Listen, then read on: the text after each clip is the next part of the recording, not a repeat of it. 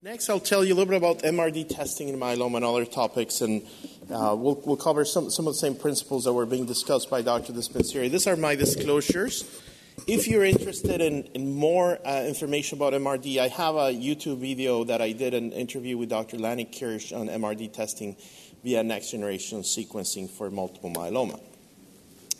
Now, we've seen a tremendous improvement in survival for multiple myeloma. This is a study we published already two years ago with close to 10,000 patients using real world data, where you can see on the bottom part in the blue curves what's happening to myeloma survival. And if you actually go even and break those uh, groups by the, the year of diagnosis, the more recent years seem to even do better than past years. And of course, that's not because hematologists are smarter, because we have better tools for the treatment of this disease. And we had to censor the study at the year of 2012, where the majority of these patients have not seen carfilzomib, daratumumab. Uh, so I hope to be able to repeat the study in another 10 years and report an even uh, upward uh, um, escalation of the survival for myeloma patients. Now, we do see that during the first two years, patients do have uh, a high, high risk of, of death, and part of this is because high risk myeloma, ineffective therapy, comorbid conditions, a number of reasons. But I think a, a, big part of all of the story relates to the depth of the response that we can get in multiple myeloma. And uh, while there has been some controversy in the past, I think things are being settled that everything else being equal, getting the deeper response is really the desirable outcome for myeloma. Clearly, in a safe way, without added toxicity. But if you were to choose regimens that provide a deeper response for myeloma, you get actually uh, better outcomes. Now, a preview of this was shown by the Spanish study published in 2011 by Dr. Martinez that broke out the outcomes of patients according to the response status post transplant. In this case, shown in blue are patients who achieved a CR by the definition of the time and then were followed for uh, 20 years, so very long duration of follow up, and they find that about 30% of those in a CR remain in a CR at that period of time. Now, I will draw your attention to the red curve, which are patients that had less than a CR but still a small fraction of them retained evidence of no progression at those same 20 years, a smaller proportion, but still present. And we'll talk a little bit more about that later. Now, we know now, and as we heard from Dr. Dispenzieri, that CR and this classification schemes for myeloma responses is really an academic exercise because when the same Spanish group went down and broke down those patients who have a CR into CRD positive and CRD negative, Having a CR with MRD positivity was just almost as good as having a partial response. That's what you see in the middle with all those curves superimposed. And it's only those that are CR MRD negative, shown in green, that appear uh, to be doing uh, better. Now, Dr. Lahuerta also published that when you look across the different uh, subtypes and subgroups of the disease, the impact of MRD is there both uh, for progression free survival and overall survival. And I will draw your attention to uh, the risk reduction, uh, sometimes approximating the 0.2, which has been shown in subsequent clinical trials. So I would argue that from all of what we know about the various prognostic markers, MRD negativity appears to be one of the most powerful in allowing us to discriminate the outcomes uh, for myeloma patients. I will talk more, more about that in the, in the specific subsets. Now, MRD testing can be done in multiple ways. I think the European group, and again, uh, primarily driven by the work from the Spanish group, has shown that next generation flow cytometry can be done and can be effective at detecting uh, uh, very small clones. Um, it, it is technically challenging, but they have been able to standardize this and, and, allow the dissemination of their technology so more and more laboratories can actually do this uh, testing. The one advantage that Flow has, and we'll talk a little bit more about this, is that you don't need a baseline sample. So you can, by virtue of the combination of the different dyes, uh, determine the percent of presence of clonal plasma cells, uh, which is something in next generation sequencing you do need a baseline uh, testing for the sequence of interest that will be subsequently tracked in future samples. And for that reason, I think of the next generation sequencing exactly like doing, you know, fingerprinting for the cells. So essentially, it's an unbiased, optimized PCR assay where you actually go and detect the rearrangements in those B cells.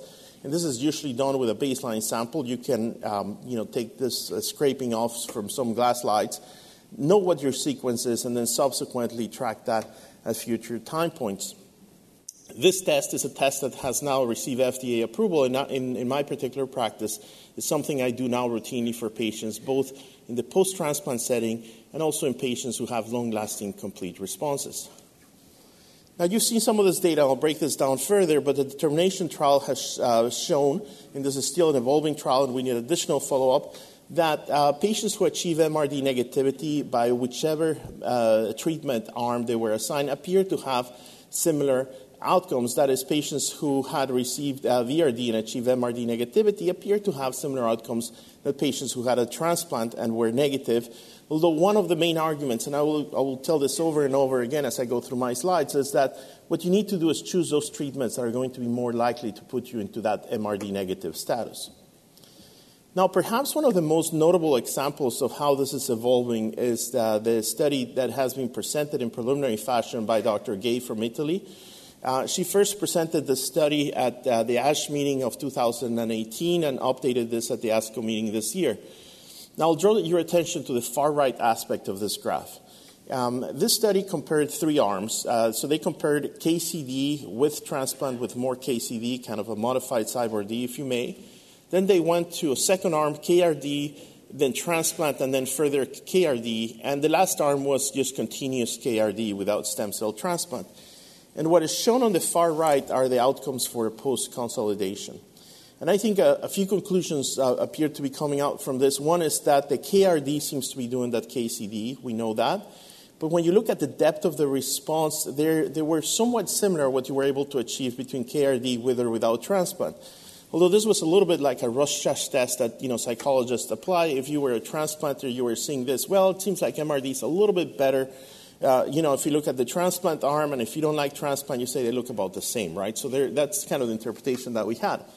Now, at the ASCO meeting, the update was that the, the, the, the durability of those responses appears to be a little bit better with stem cell transplant. I, I personally still think that transplant adds substantially to how we think about long term control for multiple myeloma. But what you see in the blue is the determination of MRD negativity for patients, which was 54 versus 58 percent. Now, perhaps one of the most important papers in my mind regarding MRD uh, uh, uh, status in myeloma was published last year by Dr. Perrot from the French group, where they show on the left the effects that it has on progression free survival, and on the right on overall survival. The red being, of course, patients who are able to achieve MRD negativity. But now I'm going to draw your attention to the center uh, part of the graph. So they actually go back and look at transplant versus RVD. And what you see in red again are MRD negative status. And once more, if you're MRD negative, you do better than if you're positive. But if you're MRD negative, it appears that the MRD negativity that you attain with transplant is a little bit better than the MRD negativity that you achieve with RVD. The same is true if you're positive, the outcome is slightly better with transplant than without transplant. Now, uh, what does this mean? Is there sort of sort of magic power to transplant? I don't think so. I think it's just that we have a range or an amplitude, if you may, on the MRD negative status in, in, in those, uh, those groups. The same is true when you look at the bottom part of that center, which is MRD and risk status. So again, if you're MRD negative and you're standard risk, you have the best outcome. But if you're MRD negative and we're determined to be high risk, and this is of course evolving because we're hearing about the biallelic inactivation of P53, but at least as was determined in these clinical trials, your outcomes were better than if you were standard risk and you were MRD positive by a lot, which is shown in the bottom part of the graph. So again, knowing uh, nothing different, I think uh, trying to achieve MRD negativity seems to be a good goal. Even if you don't measure MRD negativity, I think it's something that is moving towards us being able to interpret these trials. But I should warn that MRD negativity has not been yet approved by the FDA as a surrogate marker for drug development. I think it's very clearly prognostic, but we still don't have the incorporation of this into the approval process for future drugs for, for multiple myeloma. Now, one of the very important graphs from, from that particular paper, the Perrot paper, if you went to the supplemental materials, one of those things that was hidden there is that whether you achieved MRD negativity at the start of maintenance, which is where you know we routinely measure this in the clinic, or even 12 months later, it appears that it matters. So this really begs the question, you know, how should we approach a patient that is post-transplant that is still MRD positive? We don't have the clinical trial data. But it's obvious that the a pressing question would be should we be escalating the treatment on those patients? Now, I know we have trials like the StaMINA and others, but we really need adaptive trials that will be able to, to approach this problem in a dynamic fashion and from the perspective that if you do have residual myeloma post transplant, there may be some value of additional therapy for this patient. So we, so we clearly need those trials. Now, this applies also, of course, for the non transplant patients. These are the results for the MAIA study when you incorporate MRD determination, and what you can see in the top are the outcomes that are MRD negative. So, arguably, if you achieve MRD negativity, whether it's with a you know three drug combination versus a two drug combination, it's just as good. So, a reasonable hand in the audience would raise and say, "Well, look at that. That's just biology." And the answer to that is no, it's not just biology. Biology matters, of course. If you achieve MRD negative status with RD, that is great. But if you see the little uh, red box down there, you can see that you're far more likely, about three times more likely to be MRD negative if you get the better treatment. So there is a role for biology, but there's also a very significant, a very important role for what we do with treatment. And remind you, we didn't get MRD negativity with, M, you know, with drugs like MP or VAD, etc. So the treatment that you use does matter. Now, similar data was presented with Alcyone, and again, whether it's three drugs versus four drugs, if you're MRD negative, you're doing just as well, but that little pesky red box shows again of 25 versus 96% of patients who are able to achieve that MRD negative uh, status for patients. And if you actually even go and look at uh, MRD status in, in the relapse and refractory situation, both the Pollux and the Castor study, you see for the outcomes for patients who are able to achieve MRD negativity are far superior now, in this case, the fraction of patients that get into that MRD negative status is, of course, uh, less. You see that in the, in the Castor, there's only six patients, but those appear to have that you know, pretty flat line, just like do those patients in Pollux, which again is a very small fraction of the patients in the clinical trial. So, um, here's a conceptual slide, and I'll, I'll, I'll, build on this. So, I think MRD is, is, telling us about the depth of the response. And this is, uh, of course, whether you measure it through flow, perhaps in the future with, with mass spec as well, too. So, I think it's defining the y axis boundary for what we should do for multiple myeloma. And I don't have data to present to you today, but I think you will define the x axis as well, too.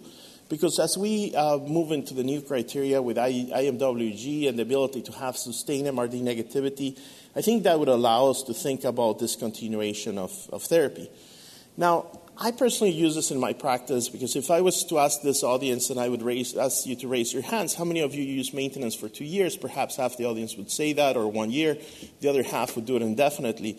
But how I bring it into conversation with patients, and, and I'll build more, more into this, is if you have a sustained CR and perhaps you're having some toxicity, uh, and you're, you know, you're in MRD negative status, you would be more likely to discontinue therapy, which you could have done already if you had seen a doctor who had prescribed, uh, for instance, maintenance for two years. Now, the reason you see that thick boundary, the thick yellow boundary, is just that reminder of that Spanish study with the red curve that there are some patients that can have a small amount of residual disease and, and perhaps it's not as important to get them into MRD negative status. Uh, the, the, reality is we don't know which ones are those patients. We only know that retrospectively. We only know that after you know years go by, and I'm sure you have patients in your practice. Patients have a small M spike or have a small percent, uh, a small abnormality in their free light chains, but but in fact uh, uh they they really don't have any clinical problems. So what I say now is for the treatment of myeloma, and I think MRD will be a big part of this, we need to establish Pax Romana. Through the teachings of, of Bart, we learned that very deep responses do matter. I think this is all being uh, supported again by the MRD data. But then in time, you may be able to leave and go and hopefully stop therapy. So the point on that, on that uh, orange line is as follows. So I think there might be a situation where uh, we have to think about MRD negativity differently for different subset of patients, as I alluded already with, with, with the risk status. And, and, from what we know from previous studies from, from, uh, uh, from the University of Arkansas as well, too, it's important to achieve that deep responses in patients with a complete response. So in high-risk myeloma, maybe the goal should always be to get down to zero. And I think the same goal applies for patients who may not have high risk, uh, uh but, but perhaps even if you don't get there, you can still envision a good clinical outcome uh, for patients. So, so achieving negativity may be more important in the patient that has high risk disease than the patient who doesn't. But at the get go, I would still argue you have to choose regimens that would give you a high degree of MRD negativity. Now, this is a tough conversation because this generates what some have described as MRD anxiety. And, you know, I hope this analogy was mine, but I'll present it to you as I heard it from, from Dr. Hari from Wisconsin. He says, when you think about MRD, you think like sometimes you can tolerate a little bit, right? So he says, it's like you have mice in your basement. Maybe it's not ideal, but you can live with that, right? But then if you have bad clones, it's like having a tiger in your basement. It's you're the tiger, right? So there's no, no, no choice there. So hopefully we would know which one of the two it is. And we do have those patients, of course, that do have that low level disease that can actually do, uh, do very well. So, building on my topic, MRD is not everything, it's the only thing based on Lombardi's statement about winning. I, I, I, do test it, and I have made the practice of calling my patients when we test for MRD and after they complete their stem cell transplant to notify them of them. This is one of the things that physicians do different. This is part of what physicians do. It's, is, of course, talking to their patients and do the counseling. And I, I, certainly let know my patients when they're able to achieve MRD negativity uh, because of the, the significant impact this will have on, on, the, on the status for, for long term control. Now, there's, of course, uh, many remaining controversies. This is something that, that still is evolving. Of course, certain um, centers would be more prone or more likely to be using flow cytometry. Uh, there is an advantage with flow that you can get the results right away. So that's obviously an, an, advantage. And if you were not to have access to the original sample, you could do that with flow, whereas you cannot do that with next generation sequencing.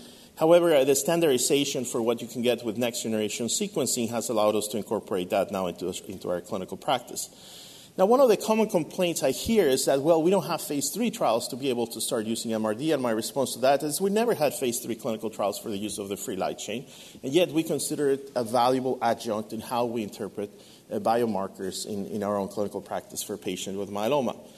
Um, the, the biggest, one of the biggest questions, I think, is can this be used to stop therapy? And you're going to hear a, a, range of opinions in this regard.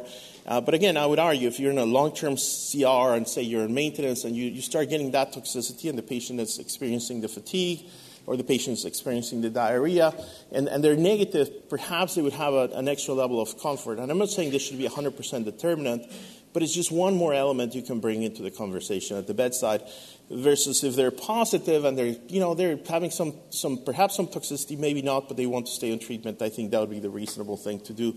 And i think a, a, a new aspect that is sort of coming into the conversation is testing for mrd in those patients that you think are still responding but who may be technically into a vgpr and we saw some data about this in the, at the myeloma workshop. And i think sort of in, uh, having uh, the interface between the new methods for testing proteins like mass spec and MRD, BF flow, or NGS, of course, will be, um, will be very important as we move into the future. Now, MRD, of course, as is designed, is very specific for the B cells, in this case for the myeloma cells, but an, an alternative would be to look at other mutations, looking at circulating uh, tumor DNA.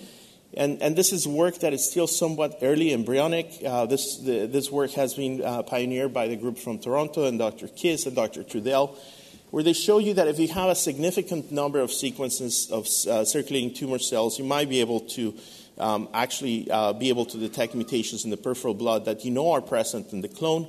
Uh, perhaps this would be another mechanism for, for uh, measurement of MRD. But the one thing we know, and this applies both for mutations as well as for, for MRD testing by other methods, is that if you test the blood, you seem to be about one log different from what uh, you get if you go and you directly test the bone marrow when it comes down to these two methods of, of, of detection. So uh, I know there's great excitement when we talk about circulating tumor DNA and certainly about uh, peripheral blood MRD. But the reality, if the sensitivity becomes the driving factor, as of now, testing directly in the bone marrow appears to be the way to go. And with that, I think I will conclude. Thank you for your attention. This image is not mine. if you're in the audience and this was yours, please let me know. But I just love the, the finger showing the protein electrophoresis. So thank you very much.